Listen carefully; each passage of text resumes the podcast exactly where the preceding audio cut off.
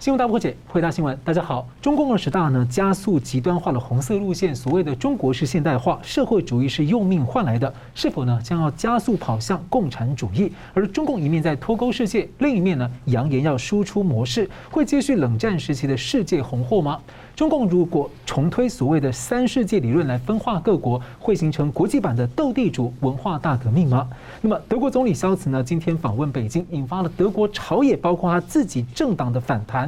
德国外长则透露呢，G7 七大国准备要宣布中共为竞争对手。俄乌战争呢，让美中俄的先前大三角格局出现了大变化。俄罗斯的棋王啊，也就是一个重要的反对派人物呢，卡斯帕洛夫分析，战后俄罗斯有可能融入欧洲，又或者会沦为中共的卫星国殖民地。而且习近平呢，也许呢会对美方提出所谓的拿普丁。换台湾，不过美方不大可能接受。但是让我们担心的是，如果如果呢，普丁暗示威胁动用核武来拉抬筹码，有如果如果中共威胁动用核武，在双重的毁灭风险之下，美方会中计吗？而十一月份呢，拜登可能和习近平会谈，各自有何盘算？美中的对抗格局会如何变化？我们介绍破解新闻来宾，台湾大学政治系名誉教授米居正老师。呃，主持人好，宋老师好，各位观众朋友们，大家好。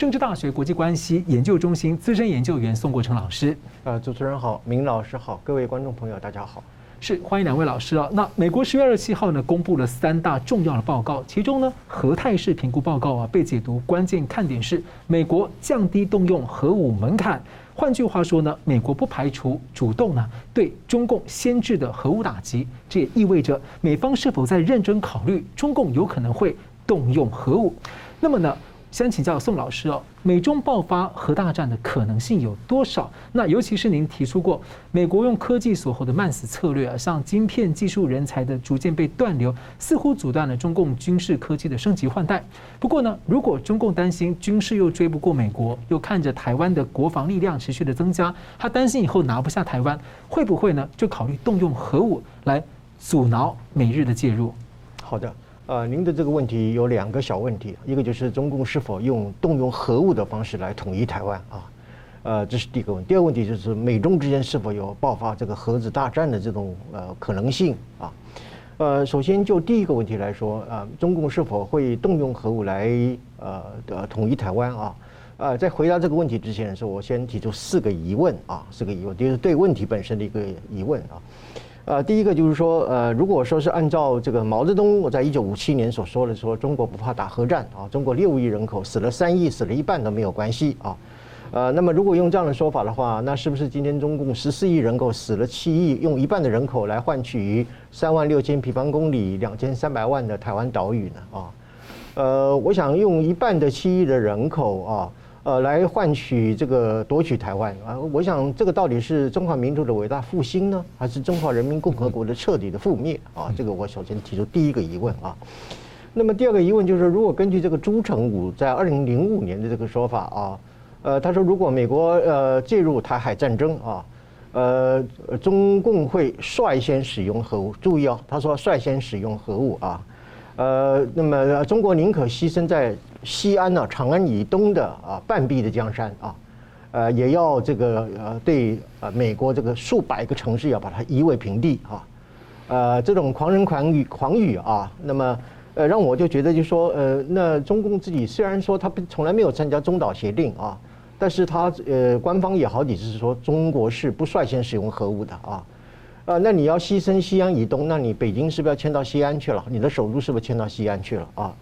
呃，所以就说这是呃，我是觉得就是说这是狂人狂语，就是说你，呃，你是把美国当木头人呢，还是稻草人啊？呃，美国是坐以待毙吗？任你狂轰滥炸吗？美国没有任何的反应嘛啊？呃，所以我觉得朱成武这种说法叫做啊三岁小孩玩大车啊，根本就是呃一种一种无稽之谈的一种说法啊。呃，那么第三个我要提出呃一个质疑，就是说中共认为是只有你有核弹头，美国没有吗？啊？呃，这个美国的核弹头比你还多啊，而且多了一倍以上啊，呃，所以就说这个，而且呃，美国的海外的这个核弹的投射的能力，它的海外的这个基地的数量啊，呃，乃至于它的核弹的这种这个所谓的这个精准制导的这样的一个能力，到底是你中共比较强还是美国比较强啊？这点我要先呃质疑一下啊。呃，至于说呃，也还有提到一个，就是叫高志凯这个人啊，他就是所谓的呃北京的全球化智库啊，他也曾经发出类似的一个言论啊，他甚至讲说，呃，这个那个网球选手啊，呃，叫什么名字？彭帅啊，又高又大啊，所以不可能受到张高丽的性侵哦。像这样的人讲啊，呃，他也讲说，如果说澳洲跟美国一样要介入这个所谓的啊南海或者是台海战事的话，中国就要对澳洲进行末日战争啊。我请问你，中国有什么能力来发动一场末日战争啊？呃，到底是澳洲的末日，还是你中国自己的末日啊？呃，所以就是说，对于所谓中共的这个呃核武这个统呃统一台湾的这个对对台动核论呢，呃，我首先提出这个四四个质疑啊。我想这个质疑就可以看得出来，其实我想要回答一个是什么样的一个结论啊？呃，至于第二个问题，您谈到这个中美核战的这个问题啊，有没有它的一个可能性啊？呃，实际上，二零一七年到二零一八年这个当中里面，美国在年度的国防战略报告当中里面就已经非常明确的把美中关系从那个时候开始，从过去的合作一直界定为一个竞争的一个关系啊。呃，然后我们再看看今年的三个主要的文件啊，一个就是呃就是国防战略报告啊，另外一个就是核态势评估，另外一个叫做导弹导弹防御啊态势的一个评估。这三个文件呢，我把它稍微综合一下它的重点啊。第一个，在国家战略报告当中里面啊，呃，有提到啊四个要点啊。第一个要点就是说，美国列出了四个国家级优先要对付的对象，第一级就是中共啊，这是第一点。那，第二点呢，就是说呃，美国要严厉的要阻止啊，对于美国本土还有它的盟国还有伙伴，注意啊，它的伙伴啊，台湾也是属于美国的伙伴之一啊。呃，就所进行的攻击，美国要采取反制啊。那么第三个就是考虑到中国在印太地区啊是首要的威胁，然后才考虑到欧呃苏俄罗斯在欧洲的一个威胁啊。呃，不管这个威胁是谁先谁后，美国都必须要在这样的一个战略的竞争当中里面取得最后的胜利。也就是说，美国是要坚持它最后的一个胜利者啊。啊，那么第四个就是说要建构一个具有强韧性。所谓的强韧性的意思就是说，你有攻击，我能够反击啊。呃，我对于你的攻击，我能预先予以侦查，预先予以这个打击的这样一个所谓的联合部队啊，以及所谓的国防生态系统啊。呃，那么我们再谈到就是说这个所谓的呃核态的啊核态势的一个评估，它也有三个重点。第一个，美国不排除啊，所谓不排除就是意思就是我我要开始这么做了啊，呃，放弃不率先使用核武的承诺啊。就是所谓的 no first use 的，就是不率先使用，这个美国要放开啊，他不再去遵守这个承诺啊。那么第二个呢，就是核打击的范围不再限定于过去的以美国的本土防卫为主，现在还扩大了美军的海外基地，还有包括盟国啊。呃，那么第三呢，就是说美国认为呢，呃，他改变了过去传统的这种所谓的保证相互毁灭的这样一个结局，而是采取的就是说保证你先毁灭，而我美国安然无恙的这样一个战略思维的一个转变啊。呃，所以说我们综合起来看，就是说中共是否会用核武、动用核武来对付台湾啊？呃，其实这个三份报告就已经回答了这个问题啊。呃，我想美国也不是塑胶打造打造的啊，它不是像这些狂人所讲的是一个稻草人，任由你用这个所谓的百个城市夷为平地这样子狂轰滥打啊。呃，美国在这个三个报告当中，特别是今年三个报告加上美国空军学院，把这个中国的火箭军彻底给你暴露啊。呃，让你这个火箭军处于这种裸奔的状态，完全暴露在这个全世界的面前啊！这就是意味着说，我要警告你，你不要轻举妄动，你所有的所有的这个后勤以及你的基地啊，包括你这个送这个呃这个饭菜的这个这个的路线，都在我的一个掌握之中啊！所以虽然说拜登讲说中美不要搞对抗，我不想跟你搞对抗，这句话的意思就是说，你不要对抗我呀。你要对抗你，如果你如果能够不对抗我，那我就不跟你搞对抗。你要是跟我搞对抗的话，我这个三个文件很清楚的告诉你，啊，我已经啊不再说是坚守所谓的不做第一次核打击这样的一个承诺，而且是在非核领域我都可以用我的核子打击能力，而且是所谓的 first strike，就是第一击啊。所以因此就是说，美国很清楚的告诉中共，是最后的一个就是所谓通牒，你只要动用你的核武的话。他就会像结束北韩的金正恩政权一样，结束你的习近平政权。是。在一九六二年的这个古巴核弹危机啊，今年刚好是六十周年，而美方的高官透露啊，中共没有意愿交涉，一起来降低呢爆发核战的风险。这个台湾问题我也请教明老师啊，就是我们从另外一个面向观察，因为特别我们考虑到中共是个呃无神论的政权啊，这跟一般人的想法不太一样，整个一个弥漫那种社会有一种末日心态啊，那长期对于人类生命是相当漠视的，这样的心态跟他的经历啊，对于他核武决策上。可能有什么样的影响？嗯，应该是有一些影响。不过我想先回应刚刚宋老师提到一点哈，就是关于彭帅跟张高丽的问题。那如果说彭帅是国际级的这个运动员，然后张高丽呢是一个手无缚鸡文人的话，那么在这事件当中现在看起来呢，应该是张高丽吃亏了。嗯，逻辑应该是这样子。那回到刚刚你讲的核武问题，我们从基本来说哈，我们研究国际关系的呢，对于战争是非常注意的。那讲到战争呢，我们对武器是非常注意的。讲到武器呢，我们要注意到科技。从古到今呢，所有的科技发展到最后都可以为武器所用，都可以化为军事用途，只是看你用或不用，然后走不走到那里而已。所以我们看它的这个逻辑关系是：人的科技发展哪到哪一步，武器就可能发展到哪一步。当武器发展到哪一步的时候，人类作战的方式跟战法就走到哪一步。然后同时呢，也会影响军队的编制，所以这四个是一系列下来的。我们很快说一下，从就跳了说了哈，几千年来呢，我们看见最早是铜兵器，因为人的是冶铁的这技术呢还没有发展，后来呢就出现铁兵器，然后很快呢就出现到了这几千年之后呢，出现后膛枪，嗯，然后出现机关枪，然后出现飞机、潜水艇、航空母舰，然后最后到原子弹跟核子弹。到现在呢，三 C 科技的应用，所以你看见马斯克的星链看起来是一个无害的通讯卫星，但它可以有在军事用途。对，我刚刚讲就是科技、武器、战法到编制的这个一系列的变化，这两千年都是如此。这背后意思就是，武器一旦被发明之后，就有可能被使用，就这意思。但是呢，一九四五年美国丢了两个原子弹，以今天来看叫小儿科，可是的确吓到世界各国。大家都晓得，这个是新的科技的发展，新的武器的发展，新的战争的发展。但是那次用完之后，虽然规模今天看起来相对比较小，大家已经认识到，如果再发展到更高阶，从原子弹跳到核子弹的话，它的威力更可怕。不但是杀伤威力大，它后面的辐射了等等，对后面人类生态的环境等等的冲击呢，大到是这个几十年甚至上百年的。如果打了核子弹呢，大到一定规模的话，就引发核子冬天。如果核子冬天到来的话，那地球上的生物，包括人类，都可能灭绝。所以大家才这么害怕核子武器跟核子战争。呃，刚才宋老师也提到，在美苏冷战的时候呢，美美苏之间的这个战略基本上是相互保证毁灭。因为大家都恐惧核子武器，因为都害怕相互保证毁灭，所以最后呢，使得核战没有爆发，或甚至使得热战没有爆发，也就是美苏之间热战没有直接爆发。但是后来，当核子武器开始微型化、开始缩小的时候，也就是我们不用这个大大这个大爆炸当量的核武去做战略核子对方，而反而是缩小，然后变成战术性核武的时候，它被使用的可能性就大了。嗯。但是我们害怕什么呢？当战术性核武开始使用的时候，双方会不会循环报复？到最后呢，恶性螺旋上升，最后还是走上战略性核武的使用？呃，所以这样就牵涉到一个问题，你刚刚问的是说中共相信无神论，所以会不会使得他呃比较敢用核子武器？应该这样说，无神论是一个因素，但另外因素呢，大家也不能低估唯物论。嗯，唯物论，无神就是你不害怕最后的惩罚，因为你觉得最后没有惩罚。唯物是什么？所有东西都是物，包括人在内都是物质。所以人是没有什么特别了不起的地方，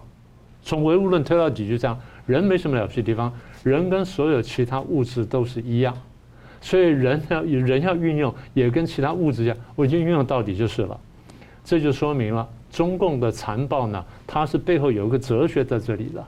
他如果没有这个哲学，没有无神论跟唯物论这两个哲学背景在背后，他不会走到今天这一步。纳粹是非常残暴，我们都知道。纳粹的残暴呢，以当时来看已经是没有底线。当时的这些联盟军呢，攻进这个德国攻进波兰，然后解放之后看到集中营之后呢，非常痛心的讲了两个字，叫 “never again”，就我再也不让这事情爆发。可今天爆发了，今天中共的残暴远远超过当时的纳粹。结果这些人也不是不知道，这样呢撇过头去不去看他。活摘器官什么？譬如说火灾器官，那就是远远超过纳粹残忍，而且这个事情今天还没有停。那你说大家不知道，大家知道，大家调查也都知道一些事情了。那为什么在现实利益面前，所有这东西变得苍白无力？这才是我们真正担心的事情。好，那现在回到刚刚你讲的。如果中共因为逻辑的关系，因为他背后的信念的关系，无神论跟唯物论使得他根本不在意人命、人性尊严的话，那么当他手上有核子武器的时候，我们不能排除他会使用的可能性。这就这个意思。我们不能期望说他有最低的人性，他真的不会做这件事情。那这样就回到美国的这个话了，也就美国讲的话呢，你说他是不是看见中共可能使用核武？对。但是呢，他并美国讲的话呢，我猜啊，应该不只是针对中共，嗯，他针对几个方面。第一个就是今天，俄国三天两头讲，哎，我到最后会使用终极武器啊，我不排除使用一切武器，我不排除一切手段。那也就是你在使用核威慑了，使用核恐吓了。俄国也对英国核恐吓过啊，对不对？前一阵子不是讲吗？你要怎么样，我就我就核武打你啊。是。所以美国今天讲的是，如果你要用的话，那我也可能首先使用，我可能使用首先使用。所以美国讲的话，第一是针对中共来的，第二针对俄罗斯来的，第三针对北韩来的。这三个家伙都有核武，这三个家伙看起来都有可能使用核武。所以我说我不排除首先使用，但是我觉得美国意思是这样子的，美国大概不是真的想首先使用，美国只是说我不排除的可能性，也这个就是。核武、核子武器使用的战略模糊，我讲出了我这个战略模糊之后，你自己考虑一下。你如果不要我用核武的话，你就不要先用核武；否则的话，我有可能用核武。美国仍然可能是不首先使用，但是我讲完这话之后，你得回去好好掂量，这叫吓阻。我觉得共产党党这些人呢，讲这些话呢，最糟糕的地方是什么？只讲武器，不讲人性。嗯。只讲武器不讲人性哦，你有核子武器你了不起，美国有核子武器，照你的逻辑，他先灭了你不就解决问题了吗？那人家为什么不做呢？因为有人家有人性的考虑嘛。共产党人不讲人性，不考虑人类的未来，不考虑地球未来，才会讲出那种疯狂的话来。讲这些话人，他难道不晓得核子冬天了？他也晓得，那为什么讲的话？讲的话本身呢，就是不负责任。是。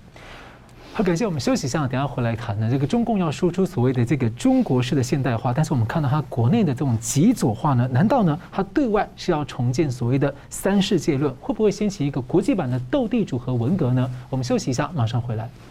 欢迎回到《新大破解》。中共二十大呢，对内的路线是明显的紧缩左转，高举红色意识形态啊，所谓的中国式现代化，所谓的红旗渠精神，社会主义，社会主义呢是用命换来的，在全国呢建立供销社系统、国营食堂，被解读呢准备和西方脱钩，而中共还表态要对外输出所谓的中国式现代化，声称所谓的。探索一个非西方国家独立自主、探索现代化的新路，为其他的发展中国家呢拓展了其他新的路径，连接到所谓的人类生命共同体啊，联想到中共是否呢在全社会备战，让人毛骨悚然；而共产主义呢是否又将一次大举的扩散、红火蔓延？那么苏共过去呢，对联合国和国际组织，乃至于对美国、欧洲的红色渗透就相当厉害。而中共呢是赤出于红，不遑多让。那么宋老师观察预期啊，中共可能会重返所谓的三个世界的理论。就请教您怎么看中共的盘算？他是要把斗争给国际化，难道要形成一个国际政治版的这个斗地主跟文化大革命吗？好的，呃，您在这个提问当中提到一个名词，叫做国际版的文革啊。呃，当然，这个当时的文革基本上它的一个主要的数据就是打倒走资本主义道路的当权派啊，这是一个文革的一个核心的一个目标啊。呃，如果说今天我们说中共未来要推动所谓的社会主义的大国外交，是在目的是要打倒走资本主义的国际社会的当权派，也就是美国的话啊，那么我们可以说啊啊，中共的所谓的大国外交是走向一个所谓的国际版的文革啊，这是您所提到一个名词。呃，那么另外就是说是，呃，在习近平在二十大报告中里面提到，就是说他要推动大国外交啊，推动社呃有中国特色的或者是啊社会主义的一个大国外交啊。呃，他提出了几点，其中有一个就是提到，就是说他要建立人类命运共同体啊。呃，“一带一路”啊，他认为是人类命运共命运共同体啊。那么我就一语可以戳破吧，人呃这个所谓的人类命运共同体，就“一带一路”来说，应该是人类债务共同体吧？啊，是债务陷阱共同体啊。呃，另外他提到就是这个大国外交呢，就是要维持国际秩序的这个公正啊与正义啊，公平与正义啊，你都支持俄罗斯去打乌克兰了啊。啊，侵犯乌克兰的所谓的这个主权独立与领土完整，你还维持什么什么国际社会的公义啊？所以其实这种说法，我们一语就可以戳破了啊。呃，但是他还是要推动所谓的社会主义大国外交啊。呃，我认为他这个大国外交其实他没有其他的选择，他只有走回啊毛泽东时代的所谓的三个世界理论啊。呃，我把这个他的这个所谓三个世界理论的重版啊，把它分成三个层次，就第一世界、第二世界跟第三世界啊。啊，基本上他是把这个第一世界啊，就是把美日印澳这个四个国家啊，当然还包括其他的一个次要的联盟，把它称之为一种叫做顽固的维中派啊。那么另外呢，第二世界呢，啊，传统上是指欧洲啊，或者这些中等的国家啊。那么他是把这些欧盟现在的欧盟，把它定义为成为一种温和的绥靖派啊。呃，那么第三世界很简单的，就是他极力要拉拢的对象叫做亚非拉的附中派啊，就是附和中共的这些派系。所以说，他这个三个世界呢，是把三分成啊，世界分成三个不同的阵营啊。那么他的这个大国外交的主轴呢，还是以战狼外交为主轴啊，但是是对于这个三个不同的世界，采取一种差异性的操作的手法啊。这是啊，我把它定义的所谓的啊大国外交一个三个主要的一个层面啊。呃，那么很显然的就是在第一世界当中，你们的顽固维中派呢，它对于遏制和包围中共。是有很强烈的一个战略的决断性的啊，这点呃是很清楚的啊，呃，可是第二世界的这个所谓的温和绥靖派啊，可能基于呃对中国的市场的依赖啊，或者是一个个别的国家利益，甚至包括就是说所谓的战争的一种损益的一个估算、地缘政治的远近等等的啊，它会产生一些所谓的一种战略的一个犹豫性啊，呃，所以它会稍微有一点摇摆性或或者是稍微有一点这种犹豫性啊。那么附中派呢，就是穷国攀亲嘛，啊，穷国攀亲啊，他们会紧紧的抱住这个所谓的中国魅力啊，就是中共所宣扬的所谓的北京模式啊，啊，所以我就说啊，中共未来的所谓的大国外交啊，基本上是回到毛泽东的三个世界的理论啊，把世界分成三大阵营啊，那么对美国战狼为主轴啊，表面上是讲说啊，中美还是可以和平共处啊，甜言蜜语啊，呃，那么实际上还是暗中备战。啊，来争取美中共对美国的战役战略博弈当中里面所谓的战略的机遇期越长越好，越充足越好啊。所以啊，表面上这个习近平似乎有一点放低的这种外交身段啊，呃，但是即使是甜言蜜语啊，啊，美国也不会相信你的一个说法啊，因为中共现在已经在国际政治上啊陷入到一种叫塔西佗陷阱，就是你不管你怎么讲，你都没有国际公信力，你讲什么都不会有人相信啊。呃，所以我们从这个角度来看，就是说我特别要强调，就是说这个大国外交呢，我们要注意些什么地方啊？啊，第一个就是说，它依然是强调以武力为基础的，但是以文化为渗透的啊，这样一种多元的一个外交的一个策略啊。呃，所以它将来是多方触及啊，手法操作手段各有差异啊。呃，对于我们台湾来讲啊，它是台湾不是隶属于一个跟美国。啊，非常接近的一个所谓的第一世界啊，第一台湾不是第二世界或第三世界，是第一世界，啊，所以因此我可以预期，就是所谓的大国外交，就它在对台的这个政策上面来讲，会更加的强硬，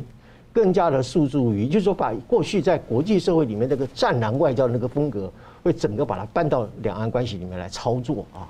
呃，因为现在很多方面都认为说，中共这个呃武统也统不了嘛，和平统一也没什么希望了。那么唯一一个方法呢，就叫叫做以怎么样以武来逼谈啊，呃，我透过各种这种刺激的一个啊直接攻击的这个手段，呃，就是所谓的二级战术的一个运用啊，那么来逼迫啊呃台湾和大陆来进行这个所谓的政治谈判啊，呃，特别中共他自己认为就是他在台湾内部是拥有某种程度的优势，什么呢？就是台湾内部有策应团体啊。啊，有一些这个统派的对呃中共中国充满了这种不切实际幻想的一些所谓的统共啊、亲共派或者舔共派等等，呃，他一样会像当时这个普京要侵略这个乌克兰的时候，呃，普丁认为就是说我大军挥入乌克兰的时候啊，一定是乌克兰人民在街道上热烈的欢迎我们一样啊。那么中共也会很主观的认为说，一旦他对台湾进行一些所谓的战术的一个运用的时候，一定会会获得啊台湾岛内所谓的策应派啊对他的一种里应外合的这样一种作用啊，呃，所以这里头其实最后我们就是谈到中共的这个所谓的呃大国外交，当然我们一语可以揭穿它的虚伪性啊。啊，不过它真正对我们台湾两岸关系当中里面来讲，特别是我们国家的国家安全和生存上来讲，我们要特别注意，就是说它的这个大国外交会把过去在国际社会的战狼风格，啊，它强硬的那种强词夺理的这种诡辩啊，呃，还有就是它这个不诚实啊，呃，那么作为一种认知混淆的作战，通通都会搬到对台啊工作上面啊，所以我们要全方位的去围堵。去防范这个在所谓的社会主义大国外交推展这个过程当中里面，他可能对台湾采取一些更新的啊，更具有综合复杂性的一些对台湾的一个对策啊，这个才是我们真正要注意到一个非常重要的一个。啊，一个对策，是感谢。呃，这同样问题也请教从另一个角度来请教明老师啊，因为西方美欧社会老师分析过，过去很长一段时间持续的左倾啊，社会主义的影响其实不小的。那尤其美国呢，近十多年来出现这种极左派政治正确，诶，某程度呢在政治上相当有成呃主导性啊。那不知道中共策略是不是看准了这一点啊？那。不过呢，从美国联邦最高法院近期有多个重要裁判，社会的反思似乎有向右转、往传统来修正的趋势。所以，您认为说中共这样的社会主义大国外交和西方现在的走向啊，跟反省有没有可能就是会形成怎么样的互动或者效应出来？嗯，好，我先接续刚才宋老师说话，我们谈一下那个三个世界理论哈。我很同意前面的看法，大概应该就是说中共会把统战手法摆进外交当中来玩。基本上就是这样，是三个世界理论等等，它都是这样操作的。其实它一贯是如此的。那三个世界理论的另外一个部分呢，应该或另外一个面向，我们就是一个铜板的另外一面呢，应该叫什么？三反理论：反帝、反霸、反殖。反帝国主义、反霸权主义、反殖民主义。当然，现在殖民主义已经慢慢消退了，但中共在做的是一种变相的殖民主义。但反帝反霸是拿出来可以去批评或者攻击美国的一个结构或欧美国家结构，所以这两者如果结合起来看就会比较完整。那你说这样是不是就搞到它的将来斗争会国际化呢？中共的斗争本来就是国际化的，它本来就是共产教条，因为共产主义本来就是一个跨国界的一个运动，所以它从来没有 没有分什么，只是我在这边得势了，这边就是我的基地啊，我这边向外去扩张而已。当年在苏联也是如此呀。对不对？所以，呃，当时列宁提出这个火花理论，火花理论就是我这边革命成功了，虽然不是原来马克思跟恩格斯所预测的在资本主义最发达国家爆发，然后反而是在一个比较落后的地方爆发，那没关系啊，这是火花，这个火花点燃那个汽油桶，所以它从头到尾呢就是一个斗争国际化呢，本来就是它的教条。那今天为什么拿出来讲了呢？过去为什么不讲呢？过去不讲，因为他小，他实力不够；今天讲，因为他野心大了，他以为他实力够了。所以我常常说，他们被自己的文宣所骗，他觉得真的东升西降到了东强西弱的地步，我可以干这事儿了。这就是我担心的误判的来源。因为以前美美国、欧洲对于中共相对虽近，有一个原因是因为觉得中共不像苏共一样可能会那么积极的对外扩张。他们我觉得过去是看错了嘛，所以白邦瑞出来讲的话才吓醒了很多人嘛。是，这不就这意思吗？嗯。那另外一个版本就林彪的世界农村包围世界都市嘛。嗯。那也是也是呼应的理论啊，只是从不同角度去看的问题。但是我这样说，所有这理论出发点呢，都是马克思列宁当时的历史观、世界观。这都是错的，也就是他们从错误的历史观跟社会发展观发展出一套错误的理论出来，而他们说这叫世界潮流。什么叫做世界潮流呢？我们从另外角度来看，世界潮流这两百多年来的工业革命所推动的人类历史的社会的跟政治经济全面的变迁，这叫世界潮流。好，怎么回应这世界潮世界级的挑战？我们上次讲过，大体上呢，这两百年来有四种模式。第一种叫资本主义，第二种叫法西斯，第三种叫共产主义，第四种叫新威权。两百年来都两百个国家尝试这四种模式，到现在为止，我们看到有成功经验的或有成功机会的，只有第一跟第四。第一呢，资本主义，它有这个历史的这余裕，然后有这地理的这个临近性。共产主义是失败的，纳粹主义失败的，然后新威权主义有几个国家成功的，比如说东亚四小龙。所以我在说什么呢？你如果说用共产主义的这个世界观、历史观看这世界，你得到的图像，这图像是全错的。嗯，你若换一个图像来发现，哦，原来真正的历史真相跟人类社会真的是这么回事儿，不是那一回事儿。所以为什么我一直批判我说他们是全错的？但是当他相信一个错的理论，从而制定一套错误的政策的时候，它是影响到全人类的。这就是这一两百年来共祸的这基本原因，或者说红祸的基本原因。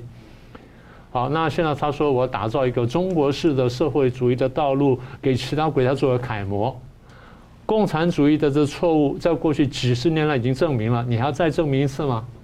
你的错误现在大家已经看得很清楚了，然后你还要到处去推销，别的不要说，你看香港被你收回去之后是进步还是退步就清楚了嘛？也就共产主义到底是，我讲个最简单的，共产主义可不可以救香港嘛？就这个问题。如果共产主义连香港都救不了的话，他凭什么还可以去救别的国家？因为共产主义不但不能救香港，他反而摧毁了香港。那你就是说，他能提供一套新的、不同的、更好的发展路线给人家吗？这就前面从理论来看，好，那今天你刚刚讲了说美国社会左倾，对，这是我们观察到一段时间的发展。我们看到什么呢？共产主义在苏联跟东欧国家大体瓦解之后，共产阵营似乎是瓦解了，但是共产思想并没有灰飞烟灭，而共产主义思想用社会主义思想或其他所谓进步主义思想来包装，然后变成了西方左派的基本核心理论。而西方左派核心理论进到了这个欧美的大学里面去，竟然变成了很重要的一个一个支派，甚至可能成为主流。所以我们过去跟大家推荐过几本书，在这里我特别推荐两本书就好了。一本叫《共产主义的终极目的》，这第二本叫做《魔鬼正在统治我们的世界》。如果去看看这两本书哈，对于这种西方白走的错误呢，可以看到比较清楚。而如果说真的要给第三世界国家一个比较好的发展模式的话，绝对不是共产主义，去读读三民主义吧。三民主义反而是一个比较中正平和的，而且走得通的一个道路。那这样就谈到，就是如果说我们这样走下去，你刚刚问的是，如果这样走下去，那最后未来世界走向是什么？那这个是一个大问题，就回到我们刚刚讲的。今天我们看的人类社会是怎么来的呢？是两百多年前的工业革命冲击所造来的、造成的。而在这之前呢，六千多年前是农业革命对人类社会造成的巨大冲击。两者相隔数千年，所以大家看不到。但你用非常宏观的历史眼光去看的话，你会看见哦，原来真是如此。好，那么如果真的是工业革命打造了今天的这个世界的面貌，然后对人类的政治、经济、社会、文化带来全面冲击的话，那将来国际社会会走向什么样子？这你刚问的问题。所以我们看见的是国家跟国家之间，最后就是你采取什么模式去回应工业革命的挑战，而这个模式最后落实到政治层面上，是民主还是专制？是民主还是共产？在美国社会里面，就是左还跟右的斗争。我记得在这个总美国总统大选完，我们就讲过这件事情啊。美国说我说会分裂等等，现在我们真的看见了。好，这是国跟国之间的。那国家内部呢，也是如此，也是民主跟共产的对抗，或民主跟专制对抗，也是左跟右的对抗。然后在在这这些现象，我们必须这样说啊，左右对抗或民主跟跟这个或者这个。保守跟共产的对抗，在美国里面会发生，在中共里面也发生啊，否则就不会有四通桥的横幅事横幅事件嘛，对不对？所以最后我们说，我们相信什么呢？我们相信人性嘛。我们一直反复跟大家讲，为什么暴政最后必亡呢？因为他没那么抵抗人性的反扑，所以人性最后必胜。人性必胜呢，有三个点特点会突出：第一，反专制；第二，反共产；第三，要自由。这个才叫做世界潮流。是。感谢我们休息一下，等下回来谈呢。这十一月中旬呢，拜登和习近平有可能会面，各自呢有何盘算？那么俄罗斯如果在明年很可能在战争中战败的话，美中方面呢会如何来谈台湾呢？休息一下，马上回来。欢迎回到新闻大破解。中共二十大的会议之后呢，接着是美国十一月八号的国会中期选举，而美中双方呢正试探着要安排十一月中旬的拜习会。习近平和王毅外长啊释出了软调子，有些人解读呢，美中关系啊也有可能会走向缓和。而林居正老师呢上周有分析说，中共是在摆笑脸，不过呢没有效果了。那另一方面呢，过去一个美中俄大三角的架构啊，俄罗斯对乌克兰的战争，如果在明年败战呢，中共对俄罗斯如果取得很高的影响力，会大增对于国际格局的叫牌权吗？所以先请教宋老师哦，您觉得说？拜登上任后跟习近平已经有五次通话了，但十一月中旬这可能是任内第一次的面对面会谈。您觉得两人各有何盘算？再来就是考虑俄乌战争之后的美中俄关系啊，您觉得美中可能在未来对谈一个新秩序格局吗？可能习近平有这样的期望了。嗯，好的，我想拜习之间的见面啊，无论是接下来这个集团体可能是面对面的会面，以及过去已经数次的这个视讯的一个会面、视讯的通话啊。呃，基本上还是维持一种官言官语、各说各话的态势啊。呃，换句话说，每一次的这个会会面呢，啊，都是这样的一种情况，就是没有共识，但是有一个结论啊。这个结论就是说，我们下次再聊聊吧。啊，呃，所以我相信 G 二十、G 20这次会议，即便是大家这个啊坐下来面对面的谈，也一样是怎么样，没有共识，但是还是有一个结论，我们下一回合再再谈吧。啊。呃，所以因此我就觉得，就是说相见不如不见了啊。就是说，因为你已经基本上已经无话可说，而且也无话可谈。哦，待会儿我接下来我讲为什么会无话可谈啊。呃，所以就是说，其实我们看到就是呃拜习之会啊，无论是视讯还是呃直接的会面，其实是越见越恶化嘛。中美关系没有因为他们两个高峰元首的一个会面而有任何改善的一个机会，这就使得我们会可以充分的证明。这种所谓的拜习会呢，其实它是一种形式性的一种象征性的啊，大家见见面握握手啊，呃，美中的关系本身作为一种结构性的硬对抗，绝对不是说两个人握握手啊，坐下来聊聊天啊，或者是说啊见见面就可以改善的啊，呃，所以就是说我们今天回到一个，就是说那你这个是不是有一个一个正面的一个建设性的作用啊？那甚至于就是两个人是否会商谈？所谓的未来的国际新秩序啊，这个还是要回到美中关系到底是一个什么样的本质嘛啊？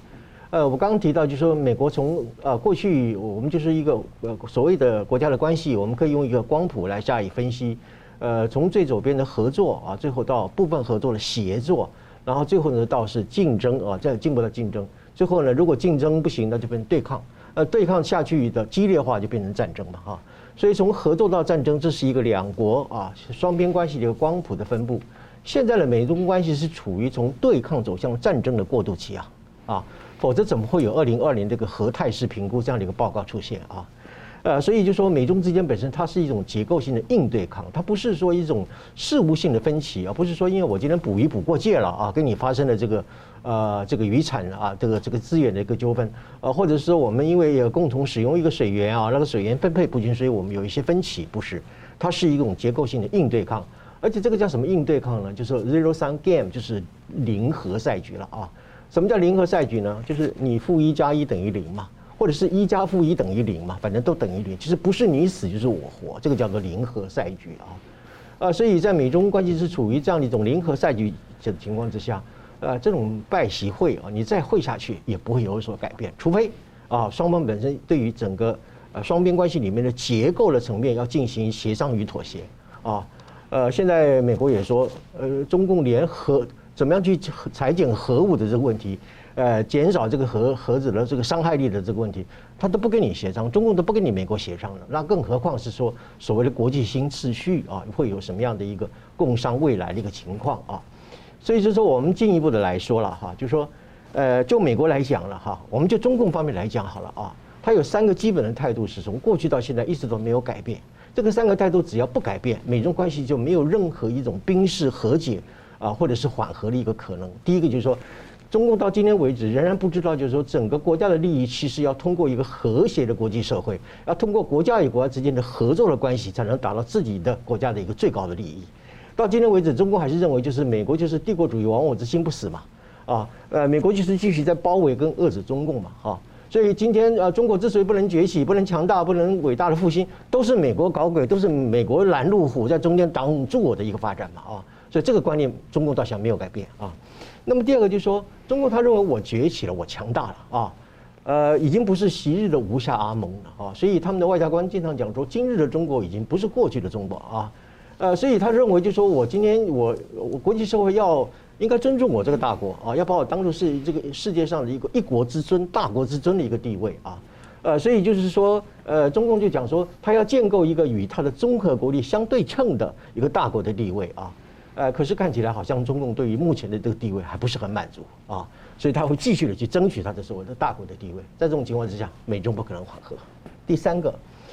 呃，中共现在已经由于他的信心增加了啊，他认为他崛起和强大了，所以当今的世界已经到达了一个，就是说中国的所采纳的这种威权资本主义所建构出来的、所发展出来一个所谓的北京模式，已经到了一个可以去彻底去取代美国所代表的这个自由主义的一个呃国际体系啊，我们称之为华盛顿共识啊。呃，所以今天只要中共他继续拿他的北京模式和华盛顿公司去去啊对抗啊，呃，中共不是说我今天跟平视美国就好了，呃，也不是说我今天跟你美国平起平坐就可以了，他还不会满足的，他是怎么样？他要彼可取而代之也啊，他说我要取代你，我是要用北京模式来取代你的华盛顿模式啊，呃，那美国也不是傻瓜呀啊，你要颠覆我所有的我的国家利益，我的国际体系啊。呃，这是一个整个从基本的价值面对我美国的一个，不是说光是我的一个领导地位，是我整个美国的宪法精神，整个世界的普世价值啊啊，这些包括一个自由的贸易体系，也包括自由开放的一个航行等等，这些写建构起来的一个国际秩序，就是基于规则所建立的一个国际秩序，你中共都要了来来来挑战啊，呃，所以就说今天的国际秩序是美国是一个辛苦的维护者啊，中共呢是一个兴致勃勃的挑衅者啊。呃，在这样的情况之下的话，一个是要维护现有的秩序，一个是要去打破现有的秩序。你想想看，一个警，一个是警察，一个是抢匪啊，两个人之间怎么可能去建构一个和谐的社会？怎么可能去建构一个所谓未来国际的新秩序啊？呃，所以就说从国际新新秩序的这个系统的这个建构来说，呃，美国是一个所谓的霸权，没有错啊。我刚刚讲过，霸权本身是体系的建构、维护、仲裁和惩罚的一个角色。中共目前没有不具备有任何一个所谓霸权国家一个地位啊，只要他认为他的霸权的野心不满足啊，只要认为说他的北京模式是可以去取代这个华盛顿模式啊，他就会继续对于国际社会产生一种破坏性的力量，继续推展他的战狼外交。所以在这种情况之下，拜习之间即使一而再再而三的见面，见五次六次啊，继续的见下去，无论是视讯或者是亲自的见面，都无法改变一美中之间一种结构性的应对抗。也不可能去共商出一个人类未来的一个所谓的国际性秩序。是，所以同样问题我也请教明老师哦，特别是在俄乌战争之后的俄罗斯战败的这个美中关系会如何影响未来的国际格局？那从台湾的角度，我们需要特别担心吗？我想你其实就接续刚才你问宋老师问题啊，大概可以从三个方面来看你问的这个整个大的这个问题。第一个就是，如果中共输出所谓中国式的现代化模式。那对美中关系有什么影响？应该这样说，美中对抗必然会增强。现在美国看中共是他们原话哈，唯一有能力在政治、经济、然后军事、科技、外交等等全面挑战国际秩序的一个国家。嗯，啊，这是美国对中国的定位。那如果加上意识形态的话，那就强化了刚刚讲那个对抗，是对不对？啊，这是美国的角度。而这意识形态，我们如果再把它详细分的话，包含我们前面讲的价值观跟发展模式。就是宋老师所说的，是华盛顿共识呢，还是北京模式？那也就是这两套制度在国际上竞争。我们刚刚前面已经讲过了，历史已经证明共产主义是失败的。那你现在还要推行这东西，你使得有些国家失败就算了，然后你要想取而代之，你把我一个其实行之有效的、然后可行的一个国际秩序跟发展模式把它打翻了，用一套一套不可行的来取代，那你觉得哪一个比较好？啊？呃，这是从美国看中共，那从中共看美国呢？你是帝国主义的代表，你亡我亡化之心不死，然后现在还想以台制华，这些就我刚刚说的标准的共产主义的意识形态，标准的错误的历史观所导致出来这这个国际的对国际的看法，这是两者互看。好，那从第三者来看，美国跟中共。你们不管是提华盛顿模式也好，或提着北京模式也好，什么等等，然后你们去争霸什么的，最后你们要提供什么呢？公共财，也就是你提供一套国际秩序，我在这里面来发展来安身立命。好，对第三对第三者来说啊，包括欧洲啦、日本啦、台湾乃至广大的亚非拉国家，他如果真的去旁边看，美国提供一套公共财，中共提供一套公共财，我来选择，你觉得这些国家大部分认为哪一个秩序会比较好？很清楚了嘛？所以从比较大的角度来看，或从比较宏观角度来看呢，它是可比较的。嗯，双方提供出来的东西，这曾经是可以检验的。当然，你可以举出美国许多不好的地方，但同样，你要不要用一模一样的标准去看中共呢？嗯，那提供出来成绩单是不是更难看呢？如果说你觉得美国成绩单难看的话，所以相形相形之下，你还会觉得美国所提供的这套国际秩序跟公共财，我还比较能接受嘛？我不是说美国完美无缺，也不是要抱美国大腿，我只是说你现在就提供公共财来说，那总有个优劣比较，那是看得出来的第一点。好，第二点，那为什么我上次讲说中共这个给的笑脸，但是不会有效果？从中共往外看，对美国对美国的关系呢，始终是重中之重。大家把重中之重呢，常常解释为啊，就是贸易战的问题，不是，已经是一个战略关系的问题了。美国现在看懂中共这么多年来呢，是用非常阴柔的方式，或用非常黑暗的方式，从底部来削弱我，来侵蚀我。那我现在慢慢看懂了。白邦瑞跟这一系列书把我们叫醒之后呢，哎，我现在开始反击了。所以美国不是出手打击，美国只是反击罢了。我一直在强调这个观念，大家得看懂。就像我们过去到大陆去做生意，我们是抱了善意去做生意的。现在发现说不是了，他的游戏规则跟我想象中完全不一样。我现在要开始反击，要开始自保了。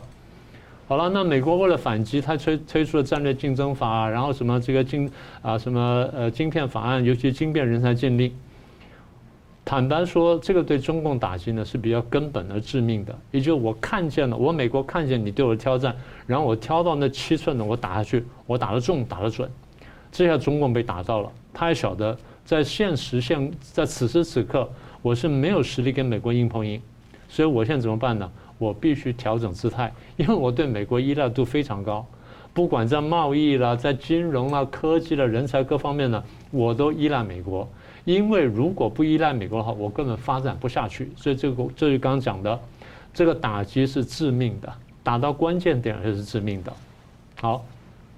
那这样我们就整理一下，为什么我们讲这个中共即便堆出笑脸来依然无效呢？经过这几年这十来二十年发展之后呢，大概欧美国家慢慢看懂了，中共在很多问题上面呢，真的是破坏了游戏规则。香港问题，南海问题。人权问题、台湾问台湾问题、武汉肺炎的公共卫生问题、俄乌战的问题，所有这些事情牵扯到什么呢？你怎么看待国际秩序？你怎么看待普世价值？就为什么我们说美国跟欧呃中共跟欧美的对抗已经变成了结构性的对抗，不是单纯政策对抗或者做法对抗，或者是态度对抗。那反过来讲，中共怎么看欧美？你们是帝国主义国家，不管你是第一世界还是第二世界，你们是欧美，你们是帝国主义国家，只是大帝跟小帝而已。然后你们都想消灭我，所以呢，我要消灭你们。如果美国跟中美国呃欧美跟中共是这样互看的话，你觉得将来他们会怎么走？你觉得将来怎么走？所以我才说中共是堆了笑脸出来，但是只要这些国家看懂最后的本质之争的话。恐怕很难有彻底的改变，所以未来一段时间，除非特别意外，否则双方关系呢，基本斗而不破。但在斗而不破当中，会有起伏，有的时候起伏会很大，会冲击国际社会。好，那最后一点，如果俄国战败，而中共又有机会大力掌控俄国的话，那真的取得了一个极大的附庸国，取得了自然资源，取得了军工科技，取得人才。所以对中共来说，取得这三者之后呢，他有极大的收获。他收获不止这东西，他收获什么呢？国际声望跟国际影响力。当他到到了这一步的时候，我们看见就一个新的二元体系的出现，就是一个冷战的出现。不管你叫不叫它做冷战，它已经是冷战了，因为它牵涉到我们双方都不敢真正动用热战，但是我们双方都想消灭对方，所以这个叫冷战。冷战定义并不是说我一定怎么样。这个真真的就冷战了，但这冷战的核心，我再说一次，是民主跟跟共产专制的对抗，不但是两套价值观对抗，也是两条人类未来道路选择的对抗。所以看起来好像欧美现在是主要是针对普丁的决策，但他跟对俄罗斯人民跟这个国家本身是保持一定的这种是未来的可能性。是的，是。好了，呃，节目最后我们请两位给我一分钟啊总结今天的讨论。先请明老师。好，那第一点就是对于核子战争的部分呢，我们必须这样说：武器被发明出来之后就有可能会用，所以核战是有可能的，但是我们要避免。好，那问题是怎么避免核战或怎么避免战争？是讨好对方呢，还是备战以避战？这是一个很大的选择。我们晓得最后有两难，但是呢，你是要讨好，然后就牺牲价值观，然后避免战争呢，还是要有有足够的准备，吓阻对方，使对方不敢发动战争？这第一个问题。第二呢，未来的走向还是我刚刚说的。现在我们已经慢慢看得很清楚了。最后这些对抗呢，不是两个国家对抗，也不是说这个呃什么中国崛起不崛起问题，而是价值观之争，就是民主跟共产专制之争，也就是人性最后呢要站在哪里。啊，最后就是如果俄国战败，然后中共崛起，问题还是一样的，就是变成了更加巨大的价值观之争罢了。啊，就是就是这个方向，所以。台湾的选择应该很明确了啊！台湾选择的不是虚假的民族主义，台湾选择的是一个真正能够使得全球华人能够走上一个更好的安和乐利生活的那么一个价值观跟那条道路。其实就中华民国宪法的价值嘛。是是的是是。那那宋老师，好的，我们今天谈了三个问题，一个就是涉及到啊中共是否用核武啊来统一台湾的问题啊。呃，当然我们不排除有这种可能性啊。呃，不过这样的一个做法啊，就如说是呃牺牲世界一半的人口，牺牲包括中国一半的人口，这个是一个所谓的核讹诈啊，但是它呃其实就会构成一个反人类罪、反文明罪啊。我们基于维护人类的生存与尊严，我们当然要极力予以反制啊。呃，这是第一，这个第一个问题。第二个，我们就谈到了就是所谓的中共的这个大国外交啊，大国外交其实我就归纳两点，一个就是说它是一个人类的一个灾难的共同体了啊，不是什么命运共同体，因为中共把整个世界的命运，包括他自己的命运，走向了一个灾难一个境地，当然是人类的灾灾难共同体。呃，另外呢，它是呃呃国际公平正义的一个破坏者啊，不是一个建设者啊。呃，最后我们谈到就是说拜习是不是啊会面，乃至于。啊，是否有一个呃共建未来国际新秩序？我的答案是非常的不可能，而且是绝对的不可能啊！呃，理由是一个国际秩序的一个维护者，美国；一个是中共，是一个国际秩序的一个破坏者啊！呃，所以今天我们总结到最后，我非常同意明老师所讲的啊啊，归结到最后还是一个自由与专制的一个斗争了，还是一个民主与专制斗争，也就是一个反共跟媚共的一个斗争了啊！呃，所以因此，虽然说我们今天面临到一个人类一个核战边缘的一个危机的一个状态啊，呃，但是我觉得只有坚持的站在自由的一个立场上，才能够对抗专制集权的啊，呃，任何对于这个信念的一这样的一个动摇本身啊，都是不必要的，也是不值得的啊，啊，所以我们展望未来的国际秩序啊，呃，那么我认为还是基本上应该是维持现状了，就好像两岸关系维持现状一样啊。呃，除非你认为现状是一分钟都不能容忍，否则你你你不能够有任何一个改变现状的一个理由啊。呃，所以我还是维持现状才是人类啊一个和平的一个希望之所托。是，好，非常感谢两位来宾今天很精辟的分析啊，也感谢观众朋友的参与。新闻大破解每周三五再见。